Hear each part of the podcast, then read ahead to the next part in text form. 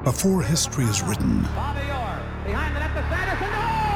it's played. Before it's frozen in time, it's fought one shift at a time. Before it's etched in silver, it's carved in ice. What happens next will last forever. The Stanley Cup Final on ABC and ESPN Plus begins Saturday. Another day is here, and you're ready for it. What to wear? Check. Breakfast, lunch, and dinner? Check. Planning for what's next and how to save for it? That's where Bank of America can help. For your financial to-dos, Bank of America has experts ready to help get you closer to your goals. Get started at one of our local financial centers or 24-7 in our mobile banking app. Find a location near you at bankofamerica.com slash talk to us. What would you like the power to do? Mobile banking requires downloading the app and is only available for select devices. Message and data rates may apply. Bank of America and a member FDIC. We took it all. We brought them to our land. An endless night, ember hot and icy cold. The rage of the earth. We made this curse. Carved it in the blood on our backs. We did not see. We could not, but she did. And in the end, What will I become? Senua's Saga. Hellblade 2. Play it now with Game Pass. It's time to play like a Jet. with your host, Scott Mason. Play like a Jet. What does that mean? Mekhi Becton, ladies and gentlemen. Human beings that large should not run as fast as Mekhi Becton did.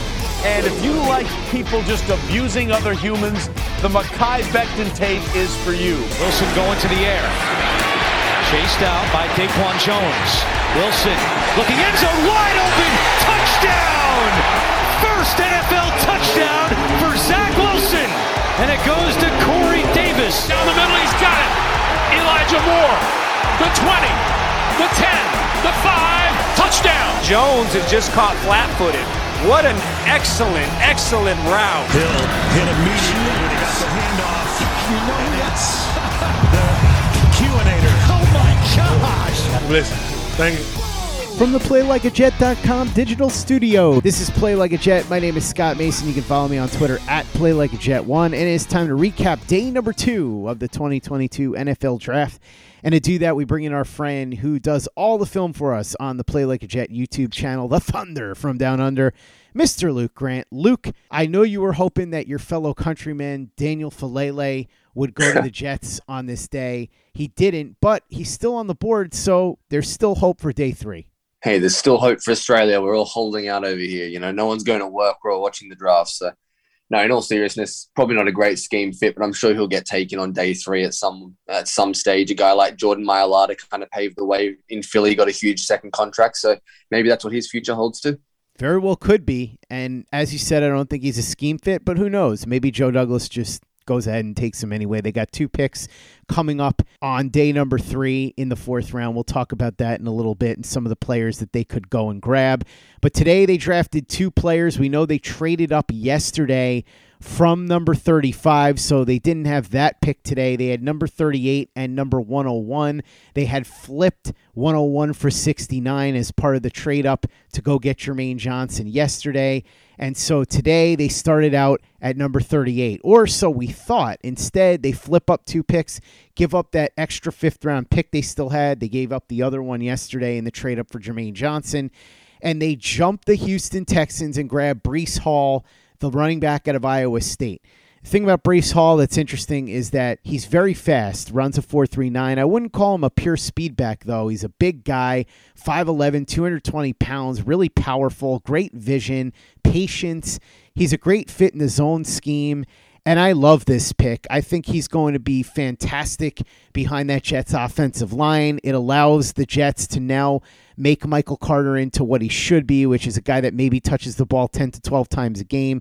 Got hurt a bunch of times last year. He's a smaller back. You don't want to put too much on him. But Breece Hall gives the Jets a player at running back at that size who has potential to be the best running back that they've had since Thomas Jones was here. Thomas Jones, of course, had a couple of really good seasons here with the Jets. Everybody thought Shonn Greene would be a successor, didn't work out. Chris Ivory had one nice year in 2015, and then he kind of washed away. And ever since then, the Jets' running game has not really been all that good. They haven't had a thousand yard rusher since. I think Breece Hall has the opportunity to do that and probably do it pretty quickly if they give him the ball a lot. We talked about this, and Chris Walker, the man behind the curtain at playlikeajet.com, has mentioned this too. I've always loved the idea of getting a guy like Breece Hall and handing him the ball 20 plus times a game, whether that's straight handoffs or combination of handoffs and giving him the ball in the passing game, which he's very good at, by the way, and lightening the load on Zach Wilson, going the route of what the Steelers did when Ben Roethlisberger was first really coming along, what the Seahawks did when Russell Wilson was first really coming along.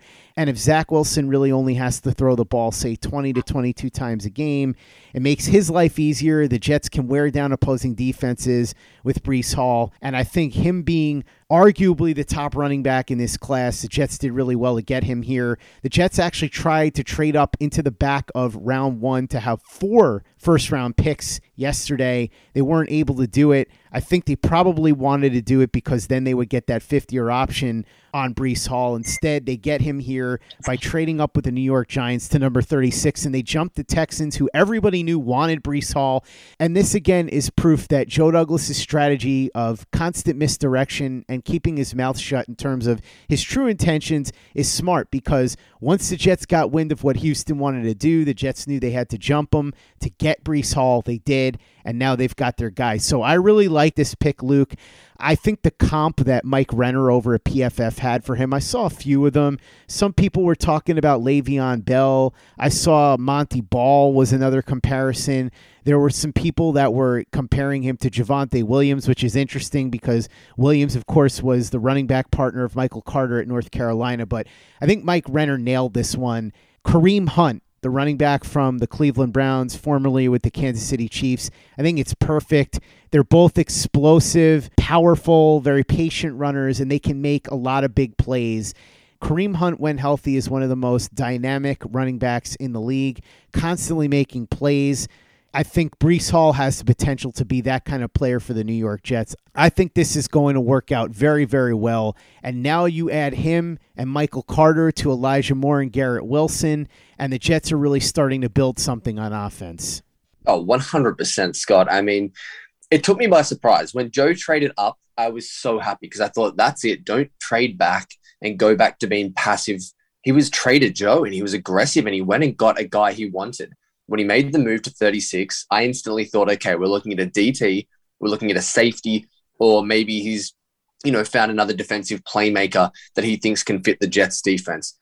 Well, instead, he goes and gets Breece Hall. And number one, it proves how much he loves these guys with similar names. We've got Breece Hall and Bryce Hall, Michael Carter, Michael Carter the second, Elijah and Elijah, both the Wilsons. They're everywhere. The man is sick. But in all seriousness, even though it caught me by surprise, it was a fantastic pick, Scott, for all the reasons you just uh, mentioned and, and talked about there. He's explosive, but he's patient.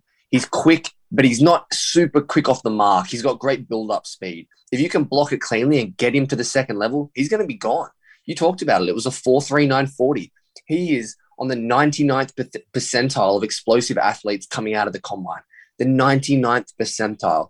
He jumped a 40 inch vert. This guy is an explosive athlete. He's a natural pass catcher as well. He's going to be a great complement because, as you said, he's a thicker build. He's more arse and legs. He can carry a load that Michael Carter maybe can't.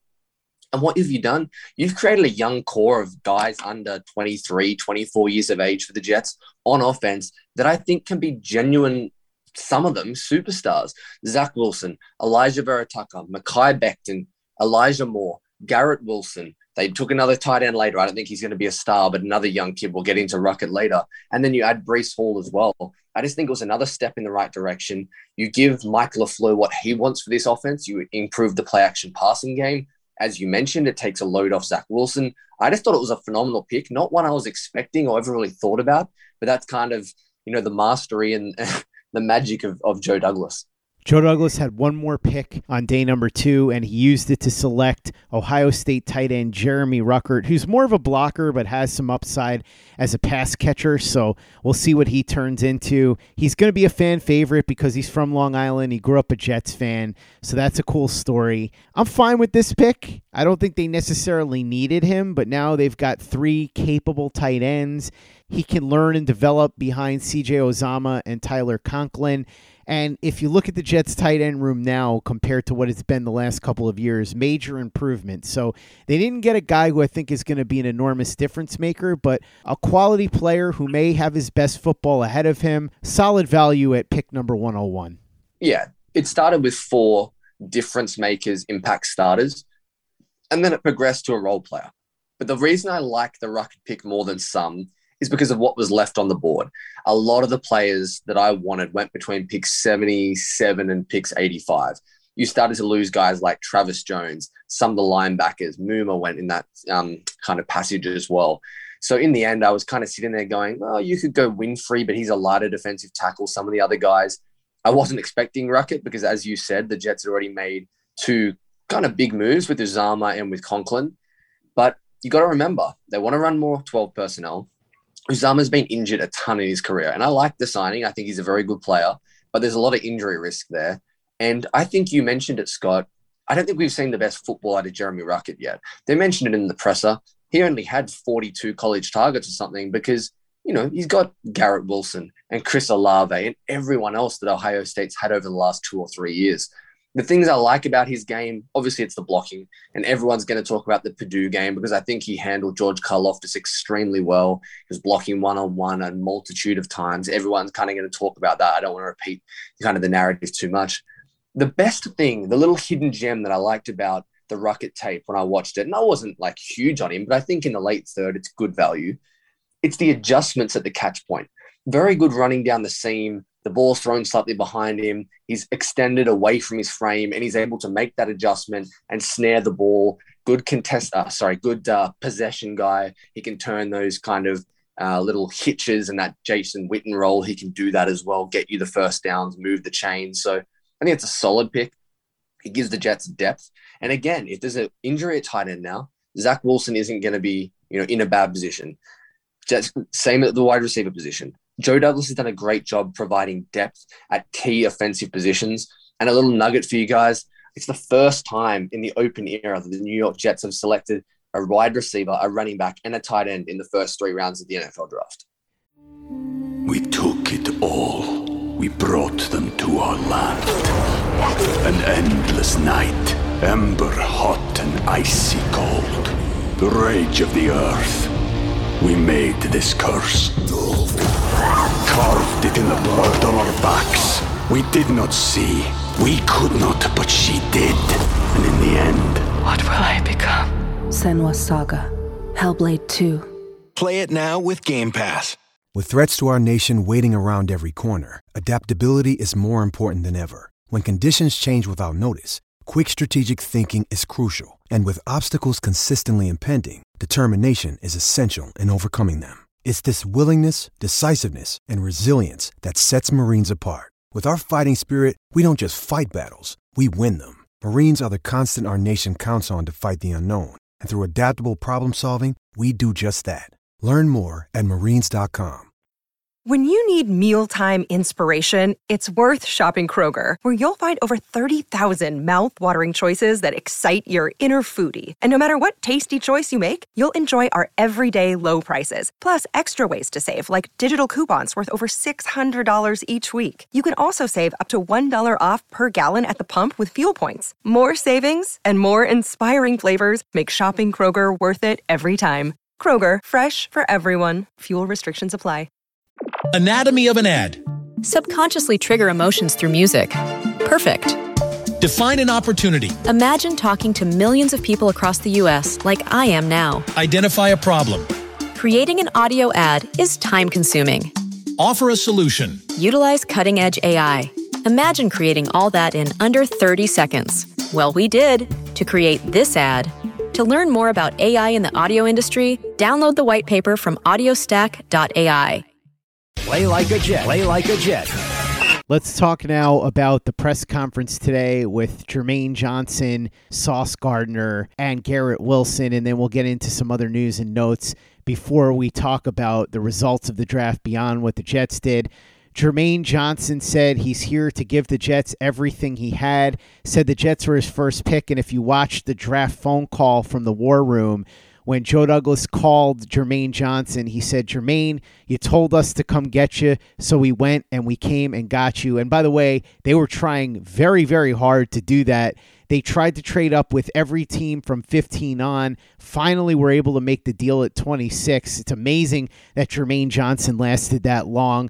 The Jets said that those three players, Jermaine Johnson, Garrett Wilson, and Sauce Gardner, were all top eight on their board. So to get those three guys that you have valued that high in the first round is remarkable, especially since they didn't have to give up crazy draft capital to go up and get Jermaine Johnson. Garrett Wilson said he saw Elijah Moore in the training room today. They've already started talking about working together. Garrett Wilson says he models his game after Stevie Johnson, which is interesting. Stevie Johnson was a good receiver. That's not the first name that would have come into my head. However, is worth noting that Stevie Johnson was one of the few wide receivers that used to give Darrelle Revis a whole lot of trouble. We were talking about this before we started recording, Luke. The other one was Ted Ginn Jr. He really used to do well against Darrelle Revis, caught some touchdowns against him. He was one of the toughest receivers that Darrelle Revis went against. He would shut down some of the best receivers in the league, but had tons of trouble with Stevie Johnson and Ted Ginn Jr.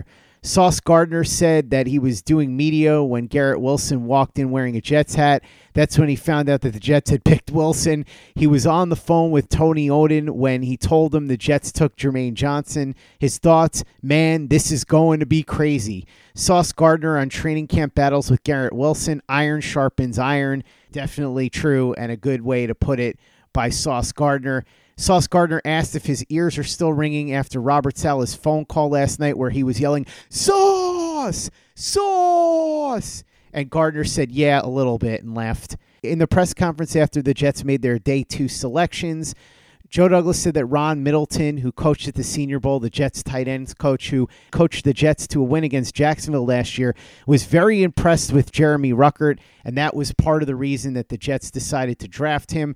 Douglas said that Breece Hall is a home run threat, and trading up was a good chance for them to get a top 20 weapon. He called Jeremy Ruckert a dynamic weapon as well. And also, Robert Saleh spoke very highly of Jeremy Ruckert, specifically his ability to be a strong blocker. Breece Hall, by the way, made an appearance on NFL Network and spoke about how he was the best running back in the draft. He's a player that makes plays in any kind of scheme, any kind of system, and helps teams win. And he's excited to help the Jets do that. So that was the first time that the media had the opportunity to talk with Sauce Gardner, Garrett Wilson, and Jermaine Johnson together since they were drafted as New York Jets. And then, of course, we heard from Robert Saleh and Joe Douglas tonight after their selections of Breece Hall and Jeremy Ruckert. So, Luke, any thoughts on the comments to the media from the players and Coach Saleh and Joe Douglas?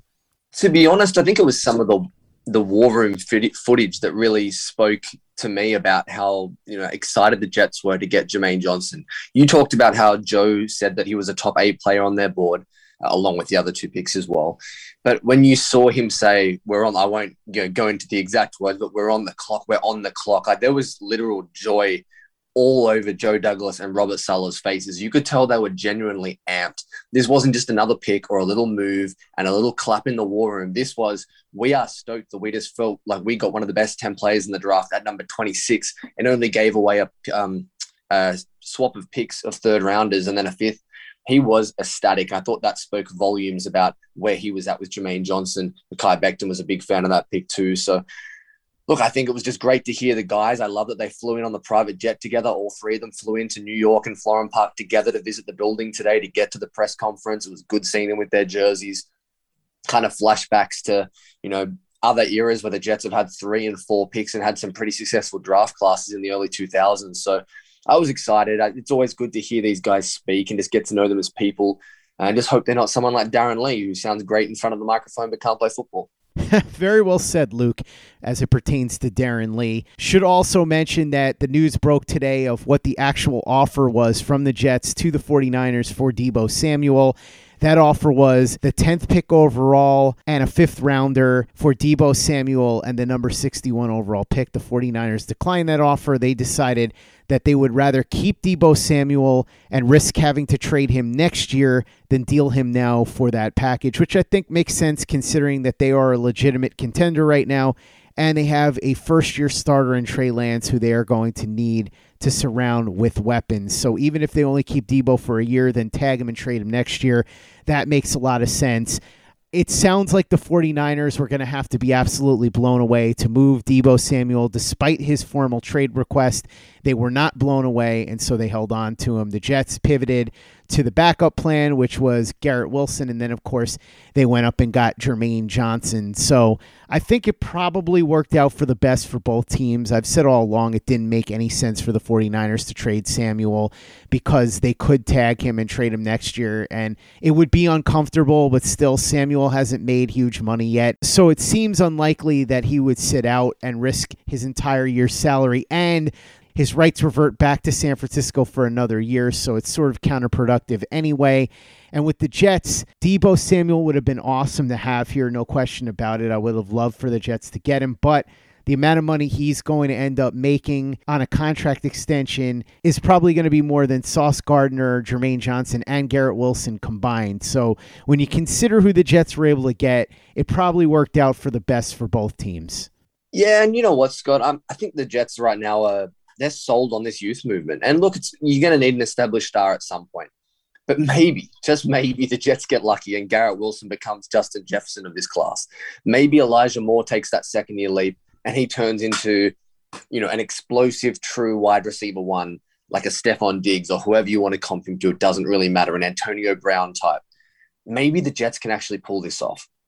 I know we've both kind of said you know, people are trusting Joe Douglas very blindly. And we were disappointed that he didn't make a move for Amari Cooper and some of these other wide receivers. But you know what? I think he's he's been pretty vindicated this weekend.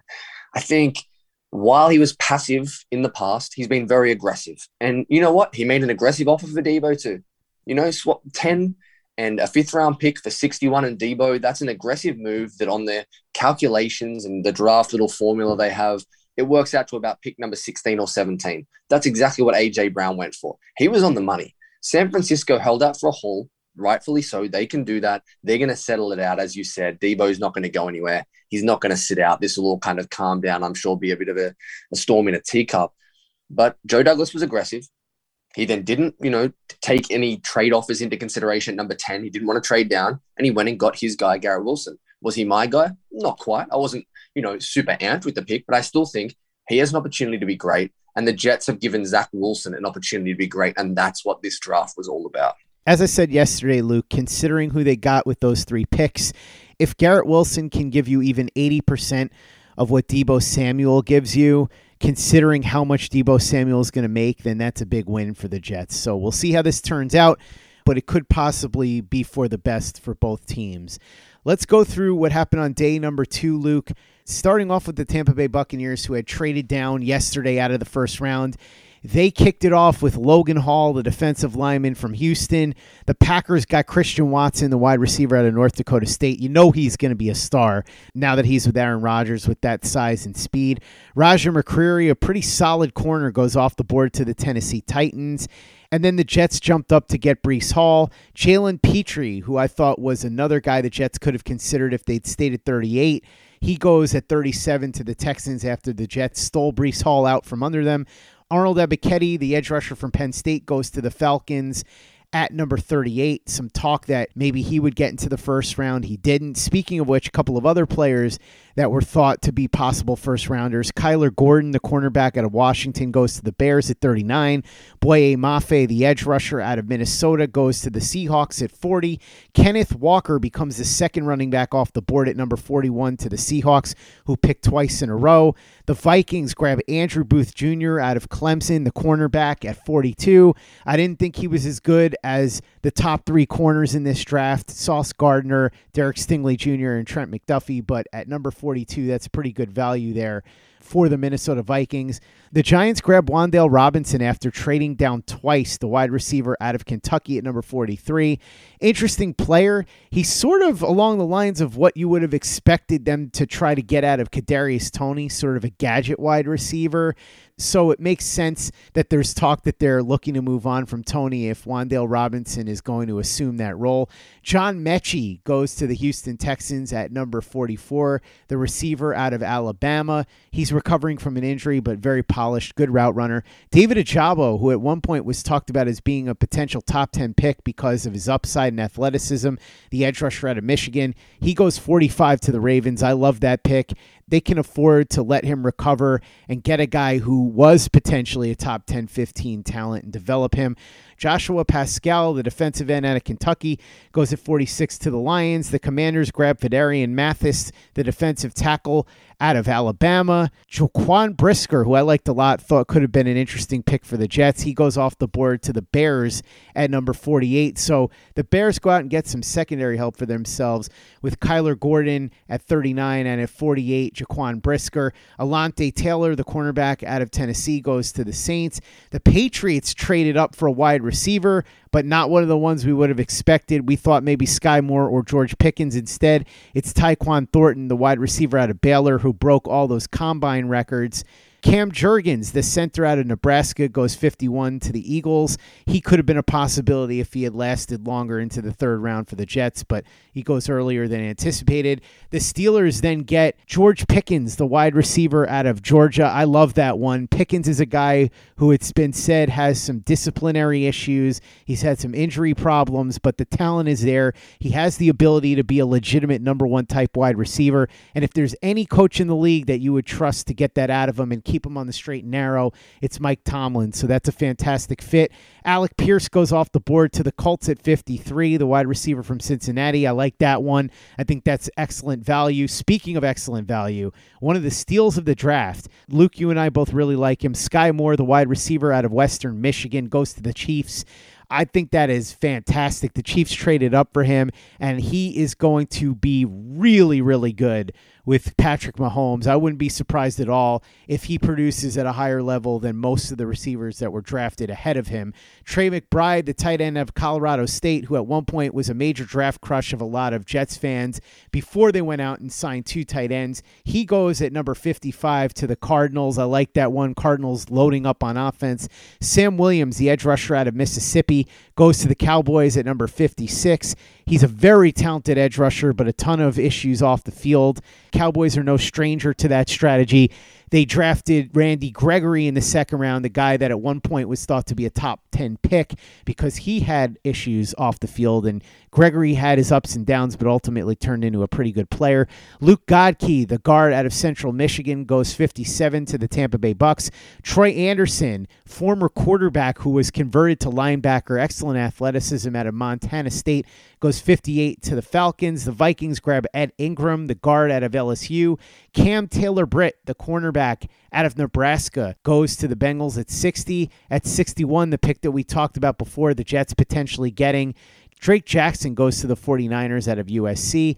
Bryan Cook, the safety out of Cincinnati, goes number 62 to the Kansas City Chiefs. James Cook, the running back out of Georgia, goes at number 63 to the Buffalo Bills. They needed a running back, so they get one there. And Nik Bonitto, the edge rusher out of Oklahoma, goes 64th to the Denver Broncos to finish out the second round. Notable here, Luke, is the fact that there was only one quarterback that came off the board in the first two rounds, and that was Kenny Pickett yesterday to the Pittsburgh Steelers at number 20. This is the first time in 22 years that there hasn't been more than one quarterback to go off the board in the first 60 picks. It happened in 2000, the first quarterback off the board, Chad Pennington to the Jets at number 18. There wasn't another one until Gio Carmazzi came off the board later on.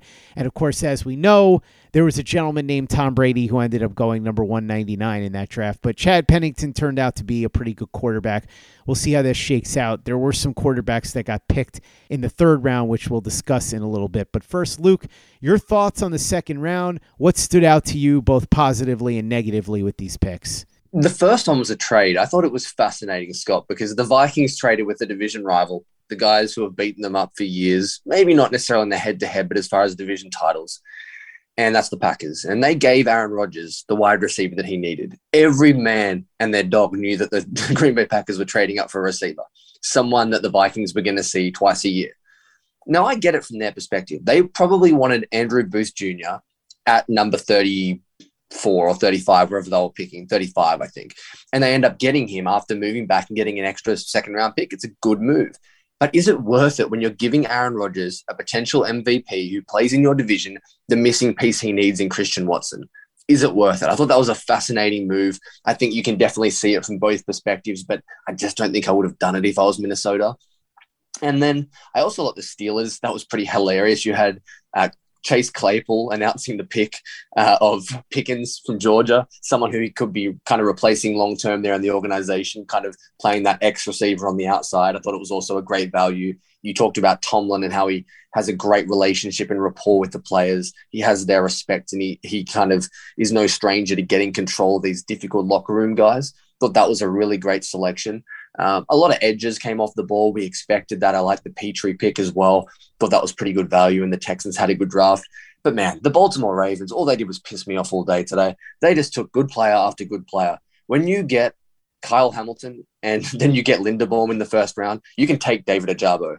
And then on top of that, they went and made my life misery in the third round as well. So I thought they were fantastic. They were some of the teams that stood out to me. I thought the Chiefs were good as well, but they were kind of the main picks I looked at in the second round and and the, the trends that kind of uh, made me raise an eyebrow or picks I really liked. Third round started off with Luke Fortner, the center out of Kentucky. Brian Asamoah, the linebacker out of Oklahoma, went 66 to the Vikings. Really like that pick. Asamoah is one of the better inside linebackers in this draft.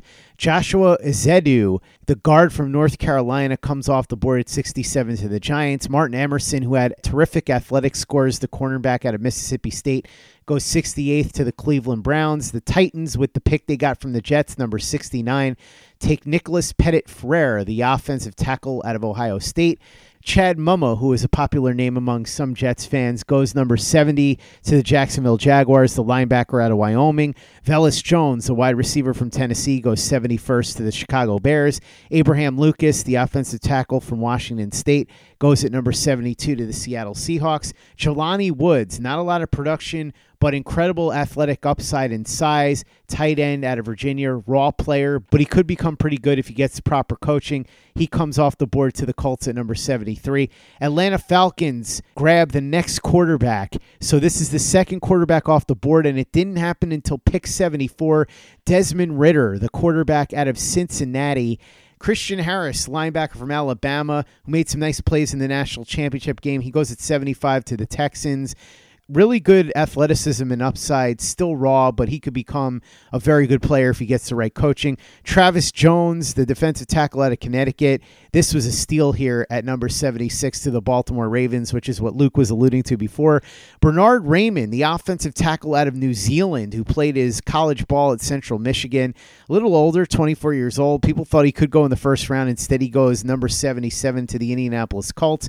Alex Wright, the defensive end out of UAB, goes to the Browns at 78. The Chargers grab JT Woods, the safety out of Baylor at 79. Greg Dulcich, the tight end out of UCLA, goes to the Broncos at 80. He'll replace Noah Fant, who was traded in the Russell Wilson deal. I like that pick for them. I think he's got potential to be a pretty good receiving tight end in the NFL. Cordale Flott, the cornerback out of LSU, goes to the Giants at number 81. At 82, the Falcons get DeAngelo Malone, the edge rusher out of Western Kentucky, who made some nice plays in the Senior Bowl.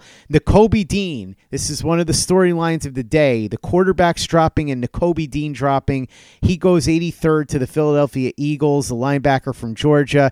Obviously had the talent to go in the first round, but we heard about medical red flags.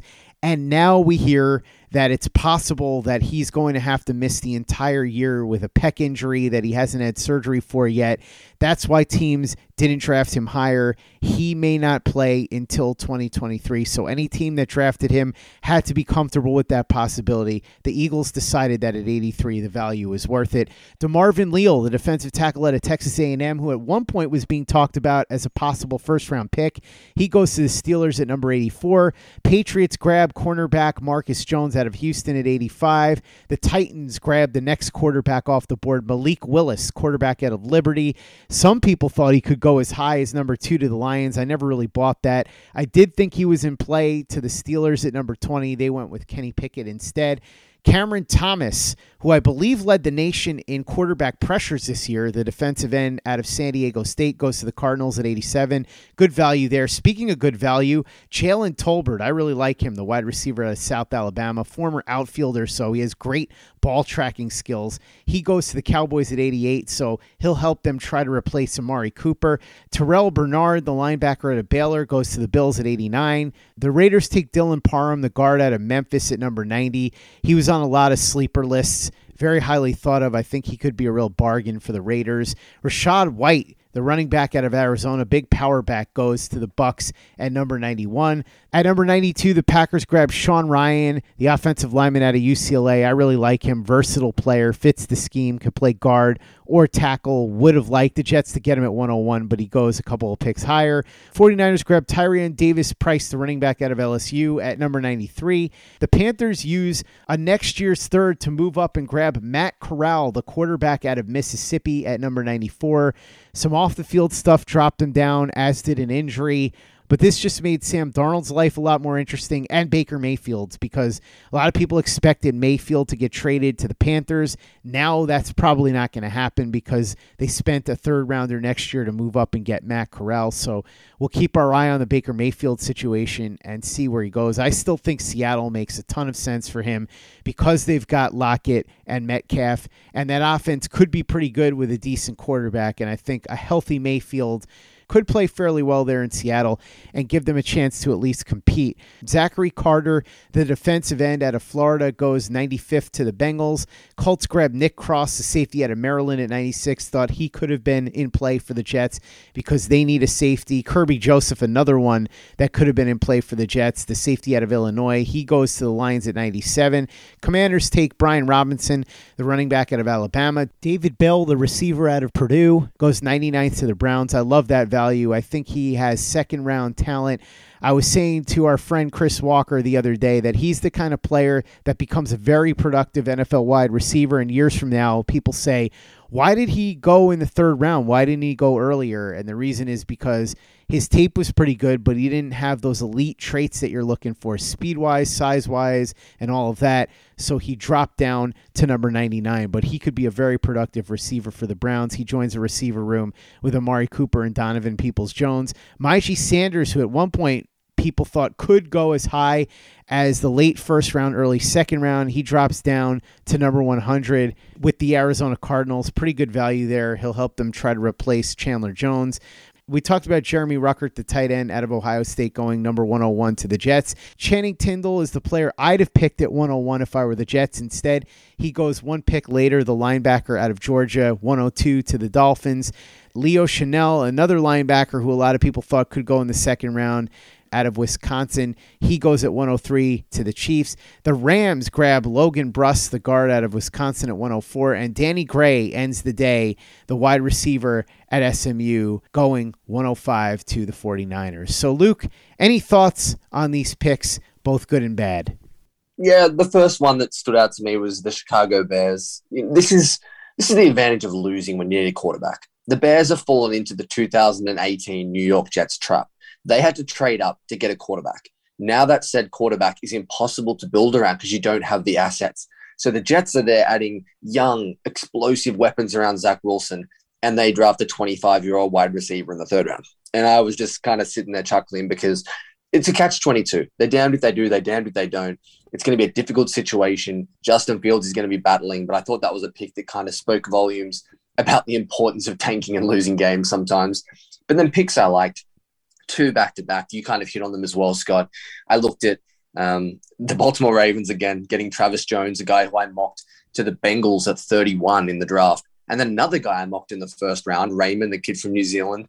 He went a lot later than I thought. I think I mocked him to the Saints at number 17 or something like that. So two guys I thought the NFL would covet a lot more than they did slipped nearly all the way to the Jets. And it was a little bit disappointing. And that's the thing about trading up in the draft is sometimes you miss the meat of those second and third rounds. But I wouldn't change a thing about what Joe Douglas did in that regard. And then again, I like the Chiefs pick. I know this has kind of been a theme over the last couple of days for me. I thought getting Leo Chenal there, Wisconsin kid, was was a really good move. They've poured a ton of assets into linebacker recently. They went and got one in the second round last year, and, and they kind of seem to think that's an important part of their defense. They've got to replace that Tyrann Mathieu role. So maybe instead of doing it with a safety dimebacker type, they're just going to load up on linebackers. So I thought that were the teams that kind of had the most success in the second round. You mentioned um, the Packers getting the tackle out of UCLA. Thought he was pretty good against K- uh, Kayvon Thibodeaux when I was watching him. So yeah, and they were the teams that did well, and they were the things that stood out in the third round. Luke, best available players heading into day number three. Isaiah Spiller, who we both really like, the running back out of Texas A&M. Surprised he's still on the board. The Jets obviously drafted Breece Hall, so there's no way they're going to go with him. But they could go with Perrion Winfrey, the defensive tackle out of Oklahoma. They could use some help stuffing the run. They had a problem with that last year, and they did lose Foley Fatukasi to free agency. Winfrey played really, really well at the Senior Bowl, so that's a possibility if he's on the board at number 111. Unfortunately, most of the guys that are on the board that have the most value are tight ends, running backs, wide receivers, and cornerbacks at this point. And I don't see the Jets going and picking any of them. We mentioned Daniel Faalele, the offensive tackle. I don't think that's going to happen just because he's too big and too slow to really work in his own scheme. But there are some other offensive linemen and linebackers that could be in play here. Darrian Beavers, the linebacker out of Cincinnati. I wouldn't mind that pick at all. Max Mitchell, the offensive tackle out of Louisiana. Darian Kinnard, the offensive lineman out of Kentucky. Jamaree Salyer, the offensive lineman out of Georgia. Zach Tom, the offensive lineman out of Wake Forest. Calvin Austin, who, if the Jets pick, I'll have to refer to as Stone Cold, the receiver out of Memphis. He could be an interesting replacement for Jamison Crowder in the slot. Brandon Smith, the linebacker out of Penn State, still raw, needs some coaching, but excellent athlete with a high ceiling. Bo Melton, the wide receiver out of Rutgers, who lit up the combine with his speed. And even though the Jets aren't going to pick him, Sam Howell is still on the board, which is crazy because at the beginning of the year, people thought that he and Spencer Rattler were going to compete to be the number one overall pick. Rattler ended up losing his starting job and transferring to South Carolina, and Sam Howell tanked so much that he is now still available heading into day number three of this draft, which is absolutely wild to me. So, Luke, talk to me a little bit about the best available talent in day number three who you think could make sense for the Jets. And also, here's one that I don't expect them to target in the fourth round, but I wouldn't mind it at all if they found a way to come away with him. Cade York, the kicker out of LSU, he's got a big leg, and we know the Jets really need to solve that kicker situation. So, Luke, what are your thoughts on day number three of the NFL draft? The players that you think would be the best potential targets for the Jets to go after with picks number 111 and 117? Yeah, before I get into who I think the Jets should target, poor Sam Howell. The guy got duped by a, a, Baker Mayfield comp. As soon as people heard that, they went, "We do not want another Baker Mayfield." The, the Browns are never going to be able to get rid of him, so that was unfortunate for him. But as far as uh, those two picks for the Jets, I thought it was interesting that Joe Douglas said to the beat uh, later this afternoon that it looked like it was going to be a short day for them tomorrow. Sounds like he wants to sit there and pick at those two. I don't anticipate him trading back and getting these kind of mediocre players in the sixth and the seventh. The two guys that I just said on Twitter earlier that I want to see the Jets target, uh, and Winfrey, the guy you mentioned already. Look, the, my only hesitation is that he's not a space eater and he's not a great run defender. He's more of that one gap penetrate shifty three tech. And the Jets have a lot of those guys. They've got Quinnen Williams, who's also a great run defender. They've got John Franklin Myers, who's going to kick inside more. And then you've got people and role players uh, like a Sheldon Rankins. And that's kind of the, the type and style of player he is. So it's a kind of an asset we already have, but you can always get more bodies up front. It's the Robert Saleh way. And then Zach Tom's a guy that I love. Now, love is probably a strong word, but he's a guy I considered taking at 69 when the Jets originally had that pick. I said that I'd rather do that than take Ikem Ekwonu at number four. People wanted to say, how can you equate the two? The Jets need a backup player, someone who can play on the outside, but also gives you versatility to kick inside, to guard, or even center. I think he's that dude. I thought he was very good against Tremaine Johnson. Sorry, Jermaine Johnson. Um, and yeah, I think he, he would be a fantastic pick. Day three is a day for Joe Douglas to go back to his roots. He had his fun. He's got his explosive playmakers, his corners, people who can win at the line of scrimmage out wide. Some of these explosive play stoppers and creators. Go back to your roots. Get a D lineman, get an O lineman, a safety if one falls to you. But that's kind of the direction I would go on day three. Luke Grant, the Thunder from Down Under. Thanks so much for coming on and breaking down day number two of the 2022 NFL Draft with me. Really appreciate it. For those that want to check out everything you're doing on the Play Like a Jet YouTube channel and visit our store at teepublic.com, what do we have on our YouTube channel and what can people get when they go to our store over at teepublic.com? That's teepublic.com. Well, you're going to get plenty of things over at TeePublic. My partner Alex helps with the designs. She's done a great job. There's a lot of Zach Wilson merch. Zach says go long. Zach the Ripper with the headband, the headband and the and the war paint with a bit of blood. Um, you've got the John Franklin Myers and Quinnen Williams Bless You Thank You range. Play like a Jet logo merch. You can do anything with that stuff. There's going to be some stuff coming. I'm sure there is from this draft class. We're on the effing clock. There's going to be a shirt coming up of that. I'm sure there's going to be maybe a little shirt coming out making fun of Joe Douglas and his affinity for picking people with the same names and the same, uh, you know, uh, similar names anyway. So um, I think that's a fantastic option to get some merch. It's a little bit different. And then across on the YouTube, you're going to find already videos of Jermaine Johnson. There's two of them. You're going to find a video on Garrett Wilson. You're going to find a video on uh, Sauce Gardner.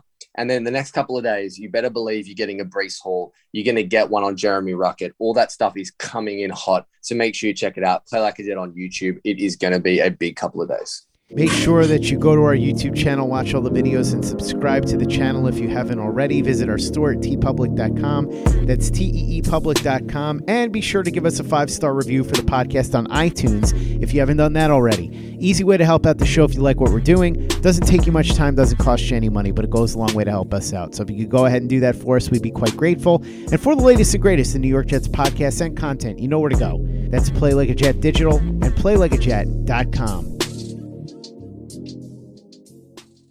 Anatomy of an ad. Subconsciously trigger emotions through music. Perfect. Define an opportunity. Imagine talking to millions of people across the U.S. like I am now. Identify a problem. Creating an audio ad is time consuming. Offer a solution. Utilize cutting edge AI. Imagine creating all that in under 30 seconds. Well, we did to create this ad. To learn more about AI in the audio industry, download the white paper from audiostack.ai. Anatomy of an ad. Subconsciously trigger emotions through music. Perfect. Define an opportunity. Imagine talking to millions of people across the U.S. like I am now. Identify a problem. Creating an audio ad is time consuming. Offer a solution. Utilize cutting edge AI. Imagine creating all that in under 30 seconds. Well, we did to create this ad. To learn more about AI in the audio industry, download the white paper from audiostack.ai. Anatomy of an ad. Subconsciously trigger emotions through music. Perfect. Define an opportunity. Imagine talking to millions of people across the U.S. like I am now. Identify a problem. Creating an audio ad is time consuming. Offer a solution. Utilize cutting edge AI. Imagine creating all that in under 30 seconds. Well, we did to create this ad. To learn more about AI in the audio industry, download the white paper from audiostack.ai. Anatomy of an ad. Subconsciously trigger emotions through music. Perfect. Define an opportunity. Imagine talking to millions of people across the U.S. like I am now. Identify a problem. Creating an audio ad is time consuming. Offer a solution. Utilize cutting edge AI. Imagine creating all that in under 30 seconds. Well, we did to create this ad.